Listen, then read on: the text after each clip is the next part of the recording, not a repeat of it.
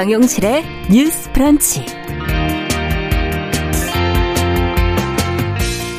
안녕하십니까. 정용실입니다. 교육부가 오는 2학기부터 유치원을 비롯해서 초중고등학교 전학년에 전면 등교를 추진할 것으로 지금 알려지고 있습니다. 코로나19 사태가 아무래도 자꾸 길어지면서 커지고 있는 이 학습 격차 등 여러 가지 문제를 고려한 판단으로 지금 해석이 되고 있는데요. 자, 코로나 감염에 대한 불안감 뭐 계속 여전합니다. 아이들을 한꺼번에 학교에 보내도 되는 것인지 또 다른 대안은 혹시라도 있을지 함께 부모 입장에서 고민해 보겠습니다. 네, 현 정부의 부동산 정책에 대해서 아쉽다는 평가가 이어지면서 부동산 관련 세제 또 정책이 달라질 가능성이 계속 거론이 되고 있습니다. 어떤 변화를 예상해 볼 수 있을지 또 정책이 자꾸 바뀌는 불안정한 상황 속에서 내 집 갖기를 원하는 이 실수요자들은 또 어떤 전략을 세워야 할지 오늘 전문가의 도움말 들어보겠습니다. 그리고 대형 인터넷 서점과는 다른 시각으로 선택해보는 좋은 책 한 권 오늘 또 재미있게 소개해드립니다. 기대해 주시기 바랍니다. 5월 13일 목요일 정용실의 뉴스 브런치 문을 열죠.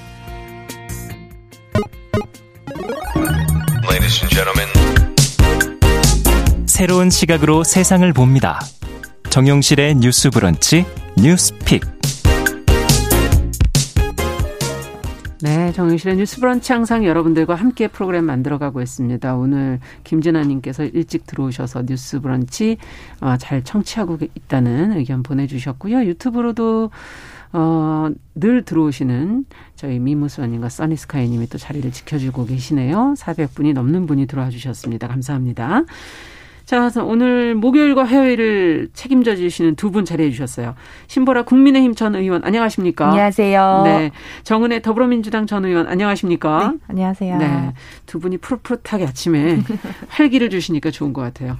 자, 오늘 첫 번째 소식은 앞서 말씀드렸던 것처럼 교육부가 2학기부터 지금 유치원, 초중고, 전학년을 대상으로 해서 전면 지금 등교를 추진한다는 보도가 나왔거든요. 어떤 계획인지 특별한 이유가 있는 것인지 어, 신보라 전 의원께서 좀 정리를 해 주시죠. 네.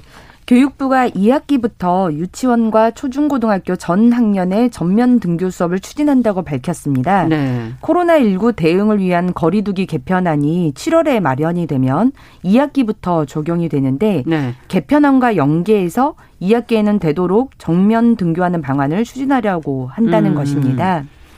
유은혜 교육부총리는 언론 인터뷰를 통해서 전면 등교의 전제 조건으로 네. 철저한 방역과 신속한 교원 백신 접종을 언급했습니다. 예. 선제적 유전자 증폭 검사를 시범 운영하면서 학교 내 무증상 감염을 차단하고 학교 방역을 강화하는 방법을 지속적으로 마련해 갈 것이라고 음. 했는데요. 네.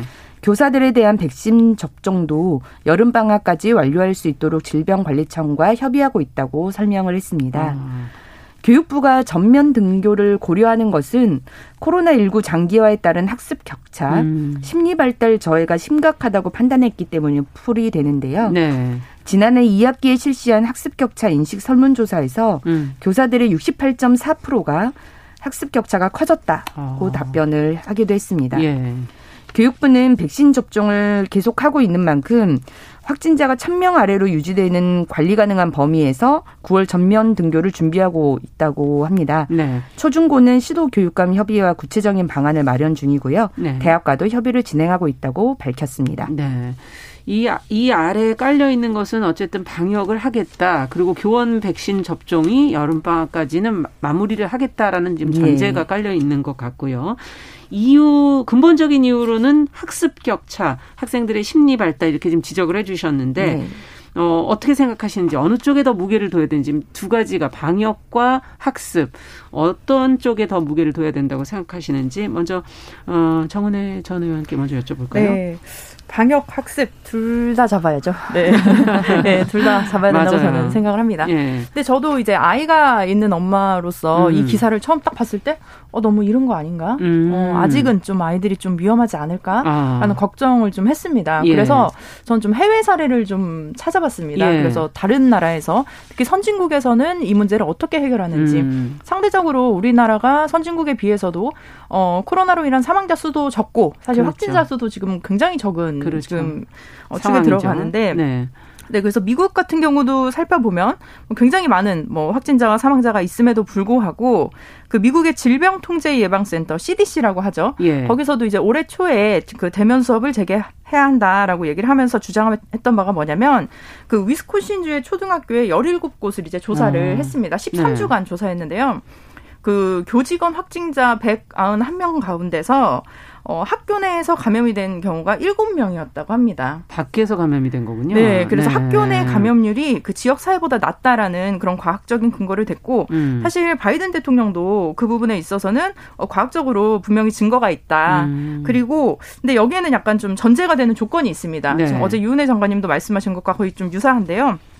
그 올바른 마스크 착용 음. 그리고 1.8m 사회적 거리두기 청소 환기 시스템 개선 그 환자 발생 시 접촉자를 추적 격리 조치하거나 음. 뭐 이런 경우들이 있는데 사실은 그 개강을 하더라도 학교 내에서 그 실내 체육 활동이라든지 뭐 아. 급식이라든지 이런 경우는 이제 하면 안 되겠죠. 그렇죠. 그러지 않고 이제 그 방역 수칙을 지켜가면서 어 개강을 했을 때는 음. 어 분명히 어 가능하다. 그리고 독일 같은 경우도 이제 뭐 많은 초등학교나 뭐 그런 게 개강을 했는데 지금 사실 여기서 문제점은 뭐냐면 예. 미국에서 교사들이 어 대다수가 찬성을 했어요. 근데 일부 교사들이 복귀를 거부했던 이유가 미국 같은 경우는 어 교사와 학신의 백신이 필수가 아니었습니다. 아. 네, 근데 선택적으로 맞을 수 있었다는 네네. 건가요? 그럼에도 예. 불구하고 이제 개강을 하겠다는 음. 얘기였는데 어, 우리나라는 지금 뭐 교사 같은 경우는 이제 올 여름 방학 전으로 이제 모두가 이제 네. 백신을 맞게 되고요. 어 그리고 아까 말씀하신 그 5대 방역 수칙을 지킨다면 음. 사실은 저는 충분히 가능하다라는 생각을 음. 합니다. 특히 그 우리가 지금 코로나로 인해서 학생들이 학교를 가지 않는 가장 큰 문제점이 네. 크게는 이제 어 어떻게 보면 그 학 학교에서 이제 수업이라든지 이제 학습 격차가 생긴다는 거죠. 그래서 예. 지난해에도 뭐 기억하시겠지만 그 수능 모의고사 작년에 봤는데 그때 특히 국영수 과목에서 음. 90점 이상이 늘어나고요. 또 40점 그 이상 비율이 또 늘어났습니다. 위아래가 늘었다는 얘기예요. 네, 그래서 그 중위권 아이들이 굉장히 축소가 됐어요. 아. 근데 중위권 아이들 같은 경우는 사실 교사의 지도가 굉장히 좀 절대적으로 필요한 그 위치거든요. 그렇죠. 영향을 많이 받죠. 예, 그래서 그런 학습 격차가 어떻게 보면 이제는 소득이 아니라 아, 소득 에 의해서도 많이 이루어지고 그 비대면 수업으로 인해서 더 이루어지는 있는데 특히 그 청소년들의 그 코로나 이후에 그 삶의 만족도도 음. 코로나 이전에 6.41점에서 코로나 이후에 4.14점으로 낮아졌어요. 학교랑 가뭐 친구도 없고 힘든 거군요. 네. 그래서 예.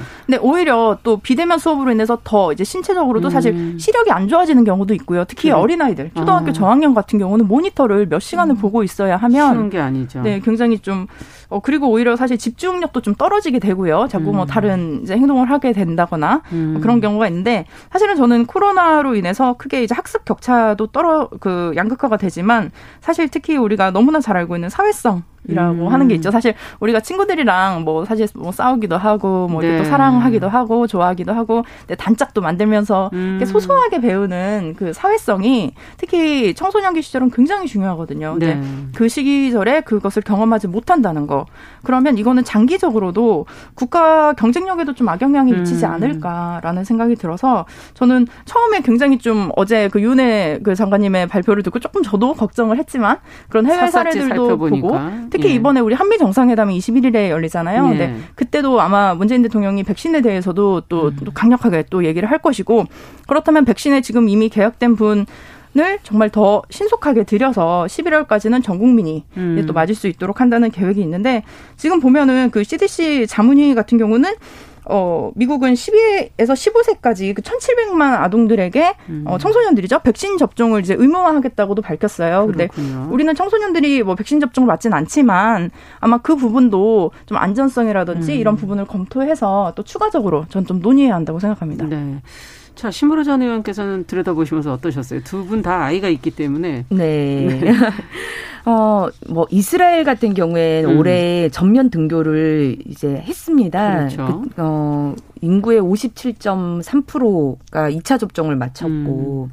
어, 그래서 전면 등교를 하게 됐는데, 네. 지금, 어, 하루 확진자 수가 이제 600명대, 예, 이고 지금 백신 접종률도 지금 저조한 상황에서 음.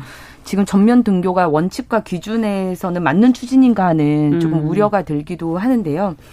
제가 어 젊은 이제 어, 부부들 아이를 음. 많이 키우고 계시는 어 이렇게 많은 학부모들과 얘기를 나눠 보니까 네. 어쨌든 이게 학습 격차, 정서 불안 음. 이런 음. 것들이 너무나 장기화되고 있어서 음. 어, 학부모의 학생들의 케어 문제도 어, 그렇죠. 생기게 되고요.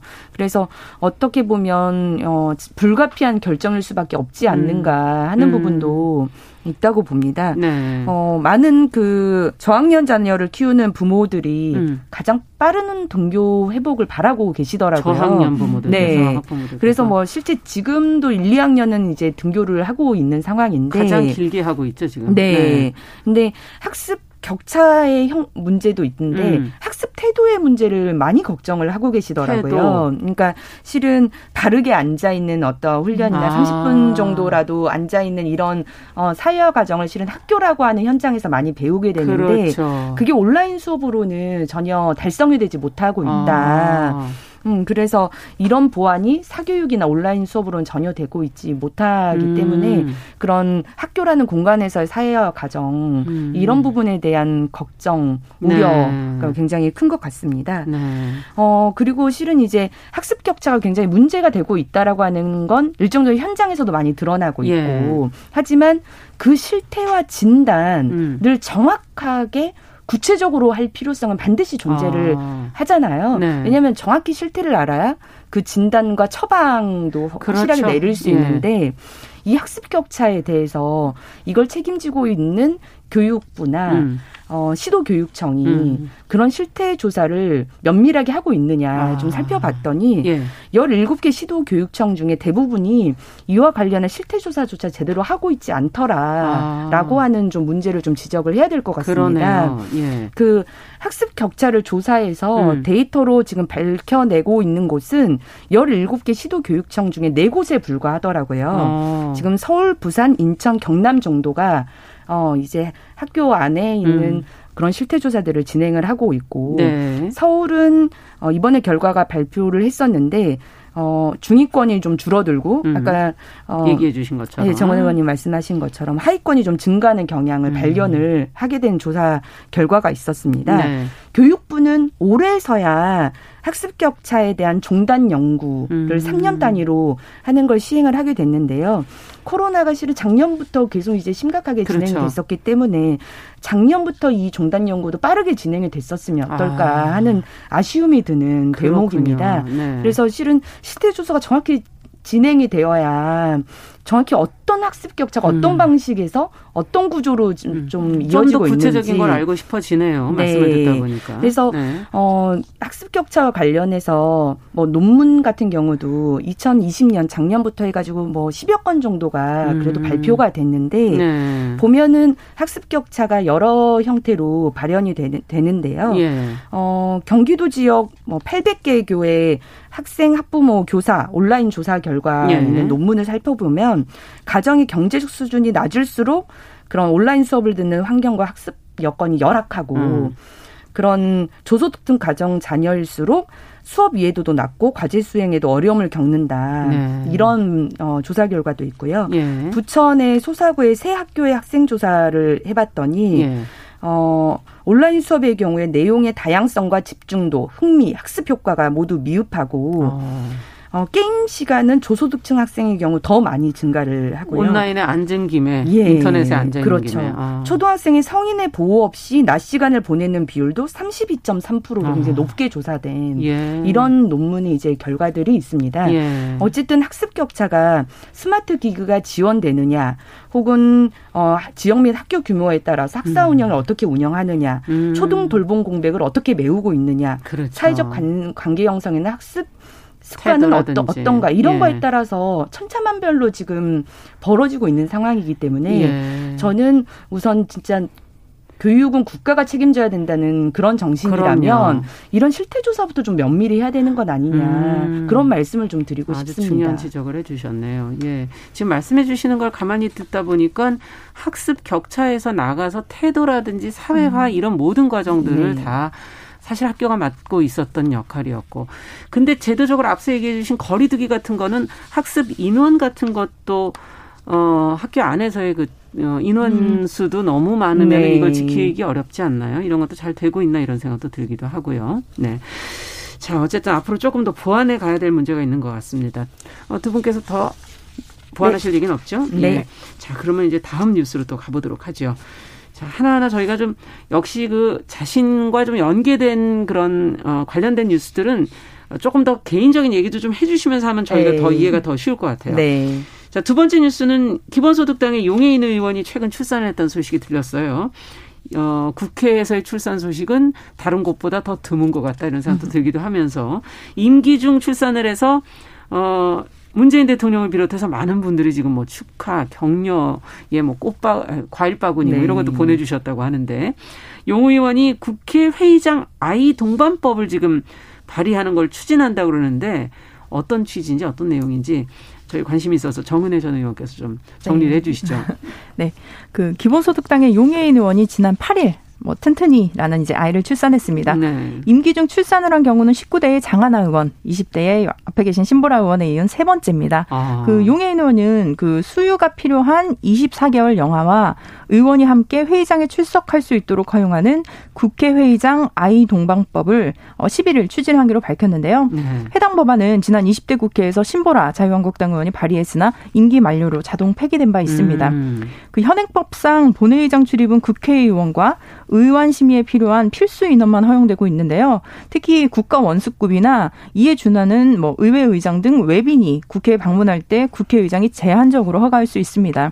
과거 그 신보라 전 의원의 경우 영화의 동반 출입 허용과 함께 여성 정치인에게 최대 90일까지 휴가를 인정하는 법안을 발의한 바 있는데요. 네. 당시 생후 6개월이었던 아들과 함께 본회의장에 참석해 법률 제안을 설명하려 했으나 법안 계류 내내 제안 설명 자체를 못했고요. 음. 당시 국회의장이었던 문희성 전 의장은 어, 동반 출입에 대해 상징적인 의미는 있지만 국회법상 불허한다고 밝히기도 했습니다. 아. 그 용해인 의원이 보도자료를 통해서 신보라 전 의원이 법안을 발의한 지 3년이 지났다. 음. 예.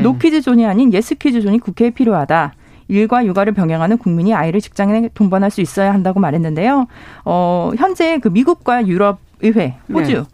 뉴질랜드 등에서는 국회 회의장에 자녀 출입이 허용되고 있고 모유 수유 역시 허용하고 있습니다. 음. 특히 지난 2017년 6월에 뉴질랜드의 라리사 워터스 상원 의원은 생후 14개월 된 자신의 딸에게 모유를 수유하면서 연설을 하기도 한 적이 있습니다. 맞아요. 보도됐던 거 본 적이 네. 있는 것 같아요. 아니 지금 당사자가 여기 계신 거 아니에요? 네. 그래서 예, 아, 하실 말씀이 굉장히 많을 것 같아요. 네. 3년 전 얘기를 좀 해주시죠. 네.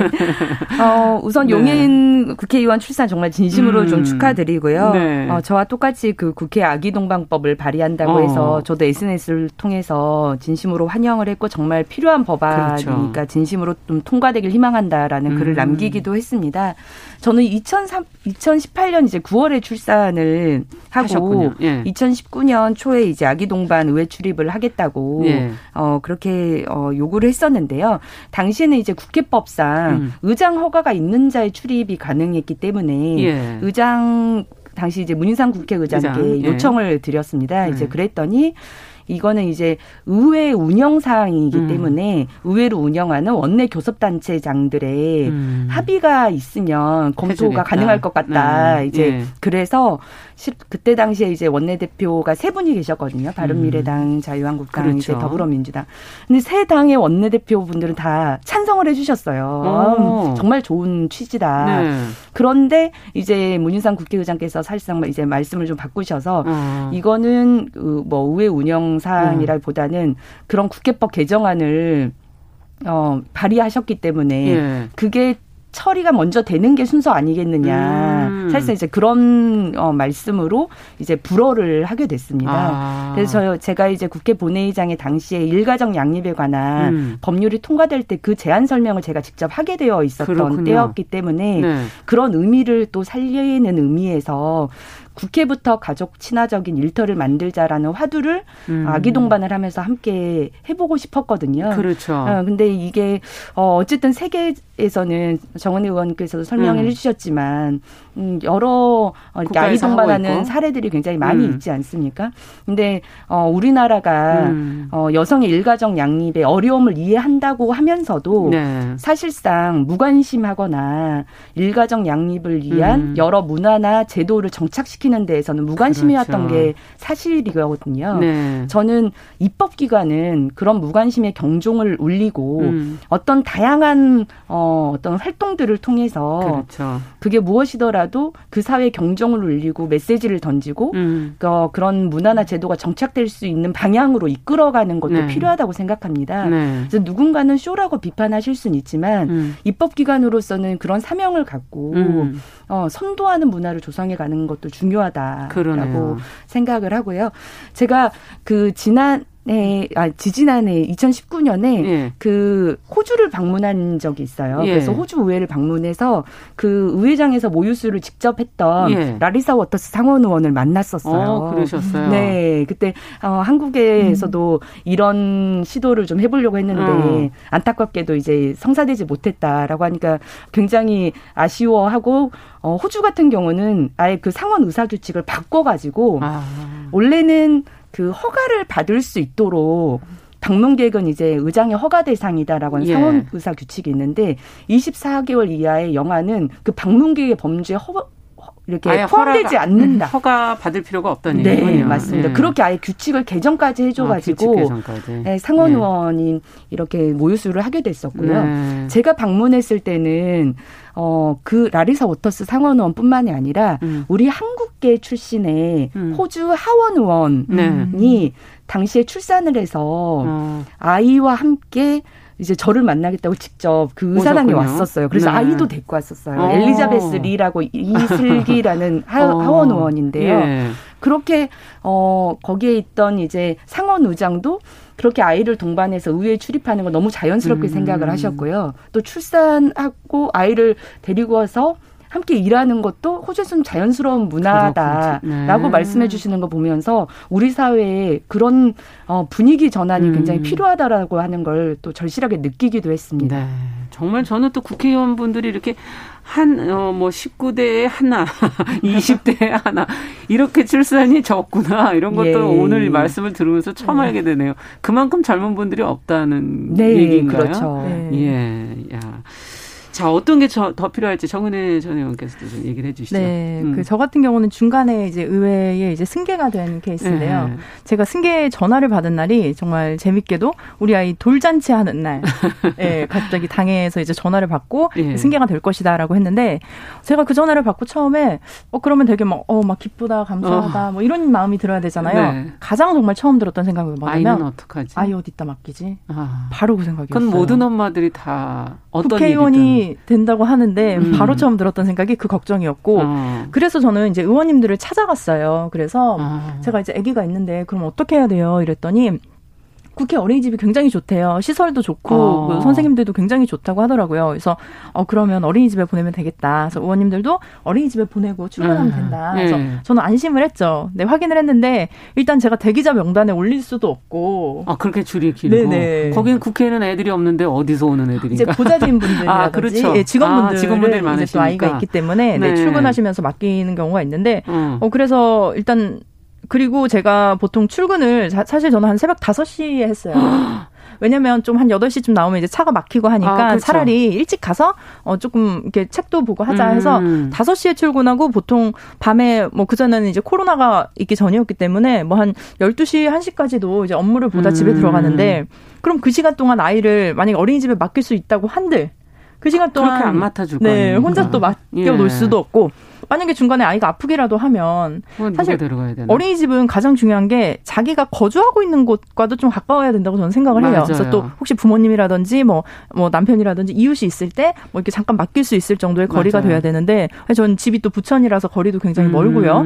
그래서 이제 거의 포기를 하고 사실 저는 남편이 네 야. 무급으로 사실 뭐 어. 회사가 그렇게 뭐, 뭐 큰, 큰 회사가 아니었기 음, 때문에 음. 무급으로 육아휴직을 해서 이제 전업으로 이제 아이를 도와주셨군요. 네, 보게 됐습니다. 그리고 네.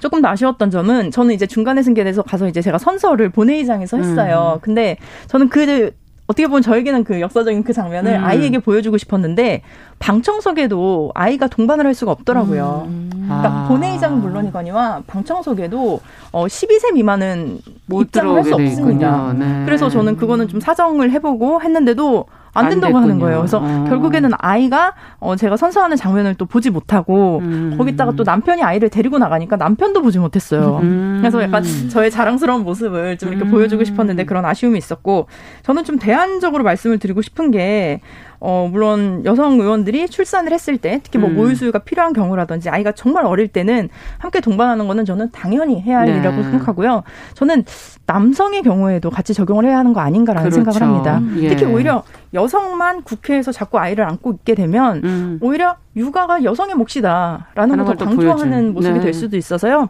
제가 의원을 하면서 저도 이제 그 육아휴직 관련된 법안을 발의할 때 남녀가 동등하게 3년씩 육아휴직을 쓸수 음. 있도록 법안을 발의했었습니다. 네. 대신 여성은 출산휴가가 더 추가가 되겠죠. 그렇죠. 네, 그래서 음. 그렇게 원래 좀 법안을 발의했는데 뭐 통과는 되지 않았지만 음. 특히 남성들도 특히 우리 20대 같은 경우는 박주민 의원, 음. 지금 이번 21대 같은 경우는 오영환 의원이 아마 출산을 한 걸로 알고 있습니다. 아. 예, 그리고 어, 실제로 경기도의 그 신 정현 의원 같은 경우는 어, 남성 의원임에도 불구하고 그 아내가 출산을 하고 나서 본인이 이렇게, 이렇게 네. 출산 휴가를 어, 실제로 내서 이제 한 음. 경우도 있는데요. 어, 그런 식으로 어, 특히 아이가 어린 시절에 그 엄마와 아빠로부터 정말 음. 이렇게 정서적으로 안정을 얻을 수 있는 그 정말 굉장히 짧은 시간이잖아요. 아이가 맞아요. 금방 크더라고요. 그래서 맞아요. 그 짧은 시간에 부모와 같이 보낼 수 있는 그런 시간이 음. 좀 마련이 되고 사실 정말 말씀하신 대로 이게 뭐 보여주기다 쇼다라고 하더라도 정말 이렇게 인식이 변하고 사람들이 보여지는 것이 변하게 되면 사실 일반 어 직장에 다니시는 분들 그렇죠. 사실 비정규직에 계신 분들 모두가 사실 자기 아이가 정말 너무 음. 귀하잖아요. 그 귀한 아이를 어 정말 볼 수 있는 그런 음. 시스템과 제도가 만들어지는데 어, 국회가 정말 앞장서나야 네. 한다고 생각합니다. 아 시간이 네. 부족하네요. 네. 두 분이 하실 얘기가 실제 겪고 계셔서 정말 이, 이 다음에 한번 더 해야 돼요. 네, 한번 나중에 또 더 하도록 하겠습니다. 네. 오늘 뉴스픽은 여기까지 얘기를 듣도록 하죠. 정은혜 신부라 전 의원과 함께했습니다. 감사합니다. 네, 감사합니다. 네, 정용실의 뉴스 브런치 듣고 계신 지금 시각 10시 32분이고요. 라디오 정보센터 뉴스 듣고 오죠. 조성욱 공정거래위원장이 디지털 가불 관계로 인한 중소사업자의 피해가 증가하고 있다며 올해 온라인 플랫폼 공정화법을 제정해 플랫폼 시장에서 유의미한 변화를 이끌어내겠다고 밝혔습니다. 경찰이 이춘재 연쇄살인 8차 사건에서 무고한 사람을 범인으로 잡아들인 경찰관들에 대한 특진을 취소했습니다. 이에 따라 당시 순경에서 경장으로 승진했던 3명, 경장에서 경사로 승진했던 2명에 대한 특진이 취소됐습니다. 테슬라 최고 경영자 일론 머스크가 비트코인을 사용한 테슬라 차의 구매 결제 허용을 돌연 중단한다고 밝혔습니다. 비트코인 채굴에 따른 화석연료 사용 급증을 결제 허용 중단 배경으로 제시했습니다. 지금까지 헤드라인 뉴스 조진주였습니다.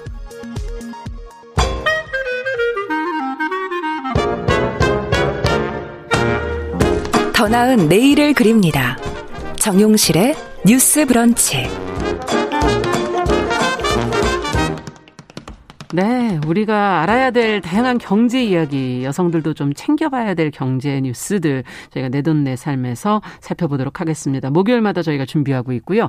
자, 오늘은 문재인 대통령이 부동산 문제가 아쉬웠다라는 어, 입장을 밝힌 데 이어서 이호승 청와대 정책실장이 무주택자나 장기거주 1주택자에 대해서 주택 보유에 따른 부담, 세부담을 좀 줄여줘야 된다는 발언을 했습니다. 자, 청와대 쪽에서 이런 목소리가 나오면서 보유세, 종부세 같은 세제를 비롯한 이 부동산 정책의 변화가 생긴 건 아닐까 하는 그런 전망이 나오고 있는데요. 오늘 그에 관해서 김규정 한국투자증권의 자산승계연구소장으로부터 자세한 앞으로의 전망까지를 좀 살펴보도록 하겠습니다. 안녕하십니까? 네, 안녕하세요. 네, 반갑습니다. 아, 지금 서울시가 최근 뭐 3개월간의 매매 거래량이 감소를 보이고 있다라는 보도가 지금 나오고 있는데요. 최근에 부동산 시장 상황은 어떻습니까?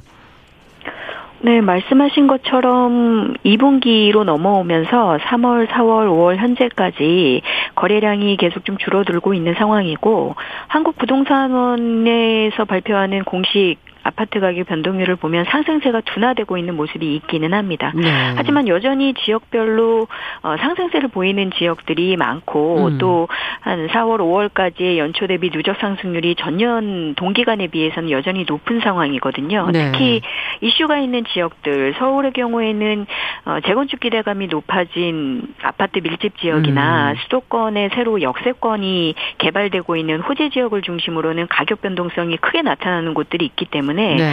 아직은 여전히 불안한 가격 변동성 측면에서 불안한 상황이다라고 보셔야 될 것 같습니다. 그렇군요. 거래가 잘 되지 않고 있기는 한데 예. 이 다주택자분들이 매물을 내놓거나 가격을 낮추고 있는 상황이 아니다 보니 아. 기대한 가격 하향 안정 흐름은 나타나지 예 않고 있고요. 네. 또 서울 재건축 지역 같은 경우에는 토지 거래 허가 구역을 새로 서울시가 확대 지정할 정도로 음. 가격 변동성이나 가격 상승에 대한 기대가 나타나 고 있는 상황이어서 전반적으로 거래는 외형적으로 위축돼 보이지만 가격은 여전히 좀 음. 불안정한 모습을 띠고 있다라고 보셔야 될 것 같습니다. 네. 자, 이제 6월부터는 이 부동산 세법의 변화에 따라서 좀 더 강화되는 측면이 생기는데 그래서 다주택자들이 혹시 물량을 좀 내놓지 않을까 하는 기대도 했었습니다만 어, 지금 그렇지 않다는 말씀이신 것 같고 최근에 이 부동산 세제나 대출 규제 부분에 완화가 필요하다는 그래서 목소리들이 나오고 있거든요. 이것은 어떻게 보십니까? 이걸 관망하는 네. 건가요, 다주택자들이? 어, 그런 측면이 있다고 보셔야 될 것 같습니다. 실제로 1분기 초반에는 6월부터 다주택자들의 양도세나 종부세 부담이 늘어나는 이제 달라진 강화된 세법이 적용되기 때문에 네. 일부 물건이 나오는 듯 보이기도 했거든요. 하지만 5월 현재 기준으로 보면 이미 그 강화되는 주택 과세 부분 때문에 물건을 처분해야 될 시기들은 이미 지나갔다라고 보여져서 그 음. 그 효과를 기대하기는 좀 어렵고 네. 다주택자분들의 입장은 세부담 늘어나기는 하지만 이후에 규제 완화가 될 가능성에 대해서도 일말의 기대를 아, 갖고 있고 또 네. 가격이 좀 더 오를 것 같다라는 이제 기대들이 여전히 있다 보니까 가격을 낮춰서 처분하기보다는 증여를 음. 해서 가게 내에서 분산을 해서 유지를 한다던가 예. 아니면 뭐 시세대로 팔리면 팔겠지만 낮춰서 팔 의향은 없다라고 음. 이제 가격을 계속 시세대로 내놓고 있는 상황이어서 음. 최근에 중개업소 현장의 의견을 좀 들어보면 어, 매도자들은 계속 시세 수준의 거래를 원하고 매수자들은 또 급매물을 원하다 보니 그렇죠. 가격 협상이 되지 않고 거래가 되지 않는 거래 음. 절벽 상황이다라는 표현들도 쓰시더라고요. 그래서 그렇군요. 전반적으로 거래는 잘 되지 않으면서 가격은 떨어지지 않는 상황들이 나타나고 있습니다. 그래서 이후에 어, 지금 시장에서 뭐 예상되는 네. 정부의 네. 규제 완화나 정책 변화 정도나 수준에 따라서 이후에 이제 수요자들이나 음. 다주택자들의 이제 어떻게 움직일 것이냐도 결정이 될 것으로 그렇군요. 예상이 됩니다. 하루하루 나오는 뉴스들이 조금 오락가락하는 측면도 좀 있어서 근데 최근에 이제 이호승 청와대 정책실장의 발언 앞서 말씀드린 발언이나 더불어민주당 쪽에서 나오고 있는 당에서 나오는 부동산 특위 회의 결과라든지 이런 것들이 부동산 정책 변화 가능성이 있다고 보십니까? 어떻게 보십니까? 네, 가능성은 충분히 있지만 좀 제한적인 변화일 수밖에 없겠다라고 보는데요. 네. 어, 대통령 연설에서도 뭐 심판이라는 단어까지 쓰면서 실수요자 중심의 주택 구매를 할 수 있는 지원 확대나 조정은 필요하다라는 인식이 있었고 또 어제 1차 회의를 열었던 여당에서 새로 재구성해서 네. 출범한 부동산 특위에서도 실수요 중심으로는 부동산 과세 부분에 대한 완화라든가 대출 규제 같은 것들 것들에 대해서 어느 정도 이해와 공감이 이제 형성되어 있는 것으로 판단이 되니까 예. 변화 가능성은 충분히 있다라고 보여집니다. 근데 다만 뭐 다주택자들의 규제 중심의 기존의 과세 강화한 부분이라든가 대출 규제까지 다 손대기에는 여전히 논쟁이 어 많기 때문에 음. 쉽지 않을 거다라는 의견들이 많고요. 그래서 네. 일단 시장에서 예상하는 부분들은 실수요자들까지 집사기가 좀 어려워진 부분에 대해서는 조정이 있지 않겠느냐라고 음. 해서 무주택자나 실수요자 대상의 LTV 완화나 대상 확대 같은 부분들 혹은 예. 어 1주택자들 대상의 재산세 감면 대상 뭐 확대라던가 이렇게 음.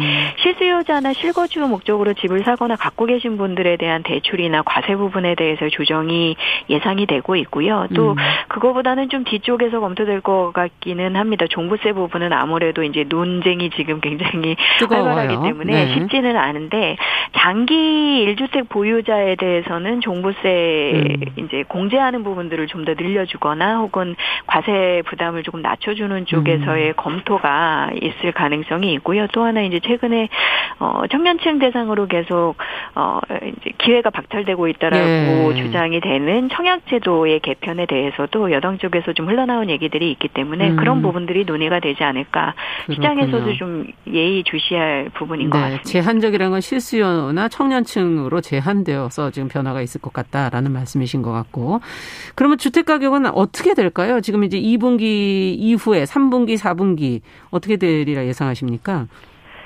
네, 일단 현재도 뭐 상승폭 자체는 둔화된다라고 해도 상승세가 유지가 되고 있는데 하반기에도 크게 다르지 않을 것으로 예상을 합니다. 그래서 소폭 오름세가 유지될 가능성이 많은데요. 일단 어뭐 제한적이라고는 해도 기존의 규제 일변도에서 부동산 정책이 조금 완화될 것으로 예상들을 하고 계시고 또 대선으로 가는 과정에서 추가적인 개발 호재나 이런 것들 기대하시는 시선들도 많기 때문에 가격 하향 시장 조정보다는 소폭 오름세가 지역별로 이슈 지역별로 나타날 가능성이 좀 더 높다라고 네. 보여지고요.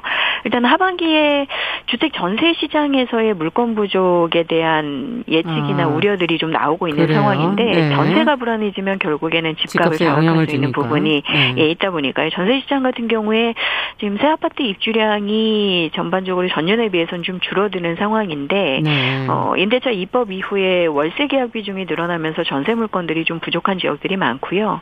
어, 또 6월부터는 임대차 3법 중에 마지막 남아있는 음. 전월세 신고제가 시행되는 부분들이 있어서 이런 음. 제도 변화에 따른 어, 수급 불균형 예상들이 좀 있습니다. 그리고 어, 가을 이사철과 맞물려서 하반기에 서울 같은 경우는 어, 반포 등 재건축 지역에서의 이주 계획들이 좀 잡혀 있기 때문에 음. 전반적으로 전세 불안을 좀 미리 사전에 대비해야 된다라는 지적들이 있고 그것을 하지 못하면 어, 음. 좀 집값에 영향을 줄 거다는 예측들이 네. 있어서요. 하반기에도 좀 상승 쪽에 무게를 두고 있는데 뭐 변수는 잘 아시는 것처럼 이제 금리 인상 부분입니다. 그렇죠. 이미 좀 시장 금리가 오르고 있는 상황에서 하반기에 뭐 선제적인 기준금리 인상이라던가 미국 쪽에서의 금리 인상 시기 결정 같은 음. 것들이 나오면 어, 부동산 시장도 좀 심리적인 영향을, 영향을 받을 것으로 네. 예상을 하고 있습니다. 자 대출 문제는 어떻게 보세요? 자칫 우리 경제의 뇌관으로 작용하진 않겠는가 하는 우려들이 있는데요.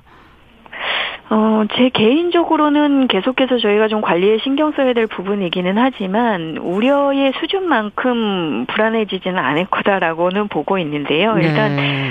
저희가 급격하게 가계부채, 뭐 주택담보대출, 또 전세대출, 신용대출들이 늘어나면서 예. 계속해서 가계부채를 관리하기 위한 강화 방안들을 실행하고 또 내놓고 음. 있는 상황이다 보니 어, 관리하지 못할 수준까지 위험도가 높지는 않다라고 저는 좀 개인적으로 아. 생각은 하고 있습니다. 또 7월부터는 저희가 강화된 가계부채 관리 방안 실행 계획들이 있기 때문에 네. 어, 어 금리가 좀 오르는 구간이기는 있기는 하겠지만 기존의 대출을 쓰고 계신 분들이 음. 뭐 연체를 한다던가 상환 문제가 심각하게 부각되지는 않을 거다라고 일단 보고는 그렇군요. 있습니다. 근데 다만 금리가 실제로 오르고는 있어서요. 어, 통계적으로 보면 음. 예 최근 1년간 주택담보대출 신규 대출 금리나 아니면 신용대출 음. 금리가 1년 전에 비해서는 어, 대략 한 1% 포인트 가깝게 오르고. 있는 상황이어서 네. 새로 대출을 받아서 뭐 주택 구매를 하셔야 되는 분들이나 기존의 변동금리를 쓰고 계신 분들의 입장에서는 확실히 금리가 음. 오르면서 상환 부담이 늘어나고 있기는 하거든요. 그래서 네. 그런 부분들에 대해서 개인들 또 가계의 대응 계획들이 좀 필요하시고 어, 정부도 지금 하고 있는 것처럼 계속적으로 외형적인 가계부채 규모가 좀 더 빠르게 늘지 않도록 하는 부분 그리고 기존의 대출들의 상환을 계속해서 관리해 나가는 부분들은 필요해 보입니다. 네. 다만 또 너무 막연한 공포감을 음. 가질 필요는 없지 않나라는 게제 개인적인 생각이긴 그렇군요. 합니다. 끝으로 이제 시간이 얼마 없어서요. 부동산 정책 어떤 방향의 개선이 필요할지 한 말씀 끝으로 듣고 싶네요. 네, 일단 수요자분들의 입장에서는 원하는 시기에 원하는 지역의 집을 살 수 있도록 기회와 선택지를 갖고 싶다라는 게 음. 이제 요구 사항일 텐데 음. 일테면 가격이 너무 많이 올라서 지금 접근하기가 어려운 부분들 혹은 음. 어, 대표적으로 청년층의 입장에서는 청약제도 같은 신규 주택 공급 배분 네. 정책들이 너무 이제 한쪽에 음. 치우쳐 있다 보니 기회를 갖지 못한다라는 이제 불만들을 계속 제기하고 있는 것이어서요. 네.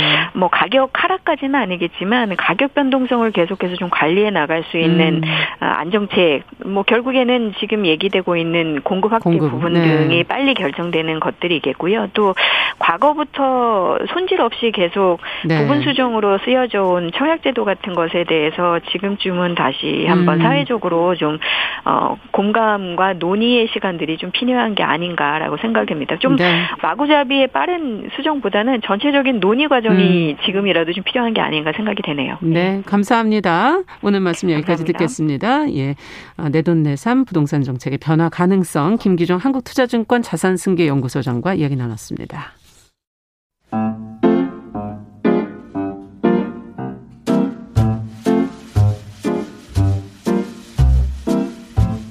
정용실의 뉴스 브런치는 여러분과 함께합니다. 샵 9730은 짧은 문자 50원, 긴 문자 100원으로 모바일 콩과 유튜브는 무료로 참여하실 수 있습니다.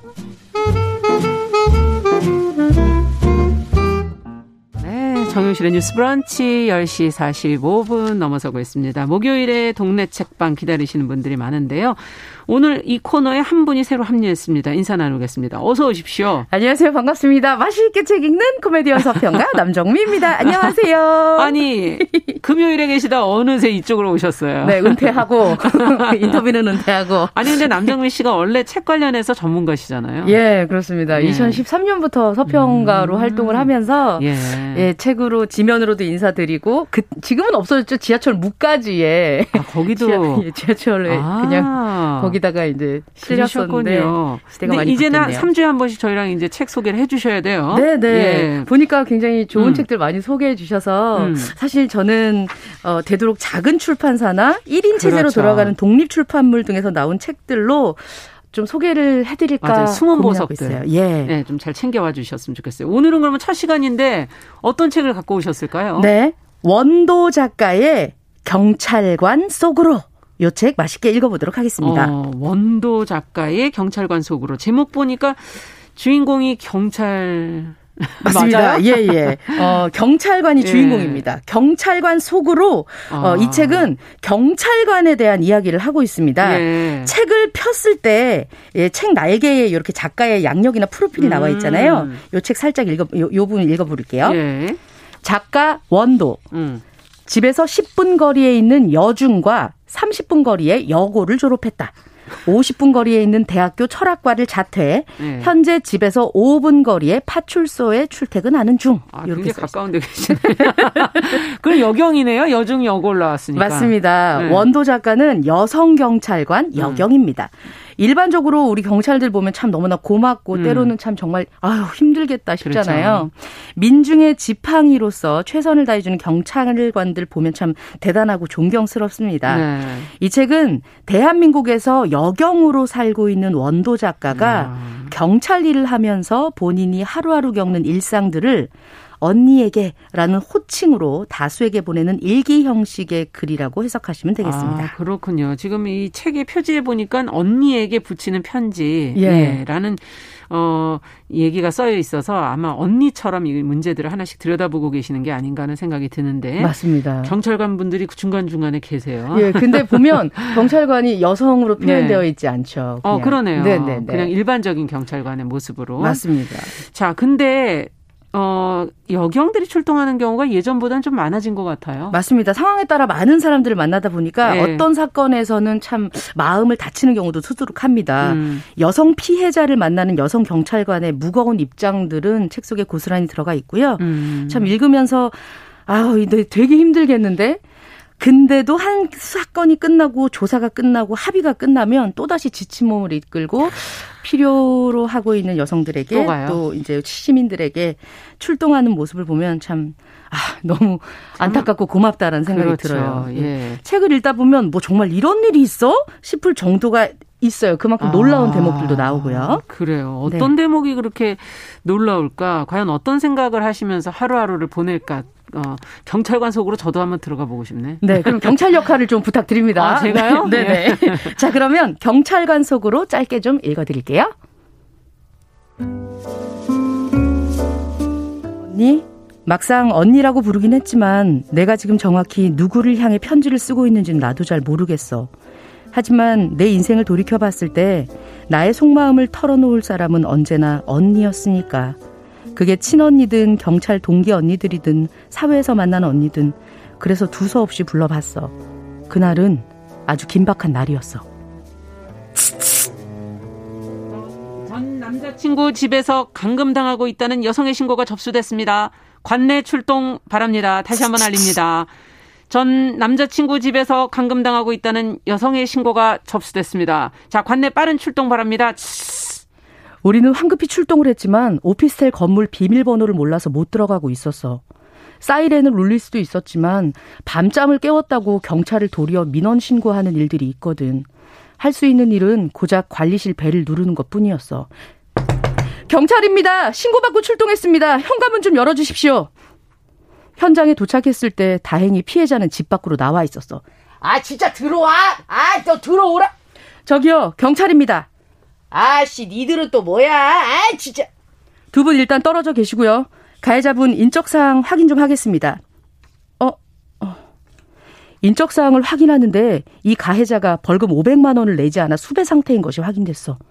우린 피해자를 집에 무사히 데려다 준 뒤 가해자를 파출소로 연행해 왔어. 아, 진짜 그까지 야 벌금 따위가 얼마나 돼? 야 시그 내면 될 거 아니야? 어 내면 될 거 아니야 당장? 아 잠깐만. 야. 여보세요? 엄마 빨리 500 갖고 와 여기 경찰. 어? 아 진짜 아 파출소에 쪽팔리게 하지 마 빨리 갖고 와. 어? 한 30분쯤 지났을까? 가해자의 엄마가 현금 뭉치를 들고 파출소로 찾아왔어. 그러더니 대뜸 우리에게 그러더라. 아니 우리 애한테 벌금이 좀 있을 수도 있지 그거 내면 될 거 아니에요 이까 푼돈 아주 그냥 내 아들 범죄자 취급하는 거야 뭐야 아주 그냥 파출소가 아주 말이야 어? 가해자의 엄마가 우리한테 소리를 지르기 시작하는 거야 범죄자 취급이 아니라 범죄자가 맞는데 어떡하란 얘기야? 받은 돈이 500만 원이 맞는지 세어보려니까 또 그러더라고. 아니, 아이고 참 나를 못 믿는 거야? 눈앞에 사람이 있는데 그 푼 돈 500안 맞춰서 왔을까 봐? 이것들이 사람을 뭘로 보고? 사실 벌금은 검찰청에 가서 직접 내야 하는 거였어. 계좌 이체를 할 줄 모른다고 해서 우리가 대신 받아주기로 한 거였거든. 아, 엄마 저거 봐, 저거 봐. 아주 그냥 저것도 우리 편 아니야. 민중의 지팡이들이라고 하면서 저러고 앉아있네. 아, 참나. 그런데 그 야심한 새벽에 5만 원짜리 다발로 방금 인출해온 500만 원의 출처가 우리 모두가 궁금했던 거야. 우리 주임님이 그래서 물어봤어. 에, 근데 이 돈을 어디서 구하신 겁니까? 아유, 그, 그 돈, 그 저기. 며칠 전에 저 우리 우리 남편 죽어서 받은 부조금이에요. 그 자리에 있던 우리 모두는 순간 얼어버렸어. 그래, 그 돈은 목숨값이었던 거야. 모자가 떠나고 파출소에 남은 직원들끼린 어떻게 그럴 수 있냐며 입을 모았어. 정말 어떻게 그럴 수가 있을까? 이야, 지금 들으시면서 초한지 와이파이. 초한지? 아, 좋은 이름이네. 좋은 이름이죠. 자, 1인으로 지금 엄마 역할, 그 네. 그 남성분 역할, 아유, 그렇습니다. 예, 경찰 역할까지 다 해주셨어요. 오늘 네네. 감사합니다. 네, 수고하셨습니다. 남정민 씨. 예. 아. 야, 정말 근데 이거는 상상 못한 답변인데요, 마지막 답변이. 그렇죠. 음. 참이 얼마나 다양한 사람들이 와. 경찰서로 오는지 이 책에 보면 만날 수 있습니다. 그러네요. 한 시각 장애인이 들어와서 30년 동안 음. 시숙과 시어머니에게 폭행을 당하고 있다 이런 얘기도 있고요. 예. 어, 그리고 큰 트럭 사고로 아들 잃은 음. 이주 여성이 너무너무 오열하면서 그 제목이 절규거든요. 네. 너무너무 절규하면서 울면서 음. 한탄을 하고 있다가 1년 뒤에는 또 지갑 주인 찾아달라고 찾아오는 그런 경험들. 그렇군요. 예, 많은 일들이 경찰서에서 겪고 있습니다. 야, 경찰 공무원 되고 싶어서 공부하시는 분들 많으실 텐데 네. 이게 얘기 들어보니까 녹록치 않은데요. 네, 책에서 경찰이란 네. 어떤 거냐 설명하는 부분이 있어요. 음. 어제 한 사람이 죽어서 인구가 한 명 줄어버린 관내를 오늘 아무렇지 않게 순찰해야 하는 직업. 음. 세상은 어, 아, 상관이 없고 관심 없는 그 사람의 이야기를 끝까지 들어줘야 하는 아. 직업. 이것이 경찰이다라고 얘기를 하고 있습니다. 네. 자, 원도 작가가 이제 여경으로서 왜 이 책을 내게 됐을까요? 일단은 그 가, 경찰 분들이 너무 고생을 많이 하고 음. 계신다는 걸 좀 알려드리고 싶고요. 익명으로 냈잖아요. 원도라는 음. 이름으로. 그렇죠. 예. 한 명의 그런 경찰관으로 특정되지 않은 채 그냥 지나가시는 그 하얀색 순찰차를 보면 음. 아, 저 사람도 이런 일을 겪었겠구나 음. 하는 걸 좀 느꼈으면 좋겠다라고 얘기를 하고 있습니다. 네. 본인이 본 현실을 과장하지도 그렇다고 행복으로 포장하고 싶지도 않다. 어, 경찰관이 해결해 줄 수 없는 문제가 대부분이고 음. 또 국가의 도움을 받지 못한 사람들의 절규가 지천에 널브러져 있다. 음. 경찰 조직조차 경찰에 있는 현장에 있는 경찰을 보호해주지 않을 때도 많다. 그렇군요. 이런 내용들이 책에 담겨 있습니다. 네. 끝으로 좀 정리를 해주신다면 어떤 걸 느끼셨을까요? 예, 음. 모든 현장에 놓인 피해자와 가해자 그리고 경찰관까지 타인의 시선이 닿지 않는 순간 끝나기 때문에 어떻게든 목소리는 이어져야 한다. 음. 연대를 계속해자라고 책에서 얘기를 하고 있습니다. 네. 오늘 이 책 경찰관 속으로 읽으시면 서 보면서 음. 지나가는 경찰관님 한 번 더 바라봐 주셨으면 좋겠습니다. 네, 경찰 한 번 안 마주치기가 쉽지가 않죠. 맞아요, 맞아요. 자, 오늘 얘기는 여기까지 듣도록 하고요. 다음번에 또 동네 책방에서 계속 남정미 씨를 만나 뵙도록 하겠습니다. 네. 코미디언이자 서평가인 남정미 씨와 함께한 원도 작가의 경찰관 속으로 잘 읽어봤습니다. 감사합니다. 네, 고맙습니다. 자, 정용실의 뉴스 브런치 목요일 순서도 같이 인사드리겠습니다. 저는 내일 오전 10시에 다시 찾아뵙겠습니다. 감사합니다.